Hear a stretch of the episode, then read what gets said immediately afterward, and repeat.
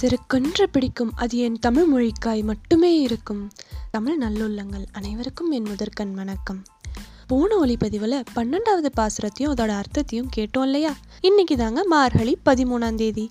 இன்னைக்கு பதிமூணாவது பாசுரத்தையும் அதோட அர்த்தத்தையும் கேட்க தயாராக இருக்கீங்கன்னு நினைக்கிறேன். வாங்க போகலாம் புள்ளின் வாய் கீண்டானை பொல்லா அரக்கனை கிள்ளி கலந்தானை கீர்த்திமை பாடிப்போய். பிள்ளைகள் எல்லோரும் பாவாய் கலம்புகார்.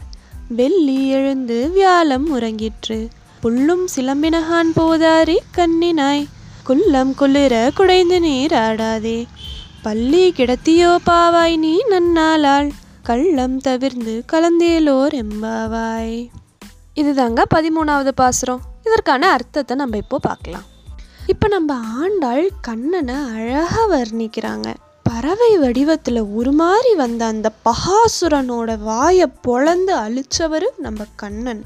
கொடியவனான அந்த ராவணனை கொன்றவர் ராமபிரான். அவனோட சேர்ந்து அந்த அரக்க குலத்தையே ஒழிச்சிட்டாரு. இவ்வளவு பெருமையுடைய அந்த நாராயணனோட புகழை பாடிக்கிட்டே நம் தோழியர் எல்லோரும் சேர்ந்து அந்த பாவை நோன்பு இருக்கிற இடத்துக்கு வந்துட்டோம்.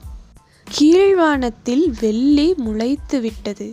வியாழன் மறைந்து விட்டது. எவ்வளோ அழகாக சூரியனையும் நிலவையும் பற்றி சொல்லியிருக்காங்கல்ல?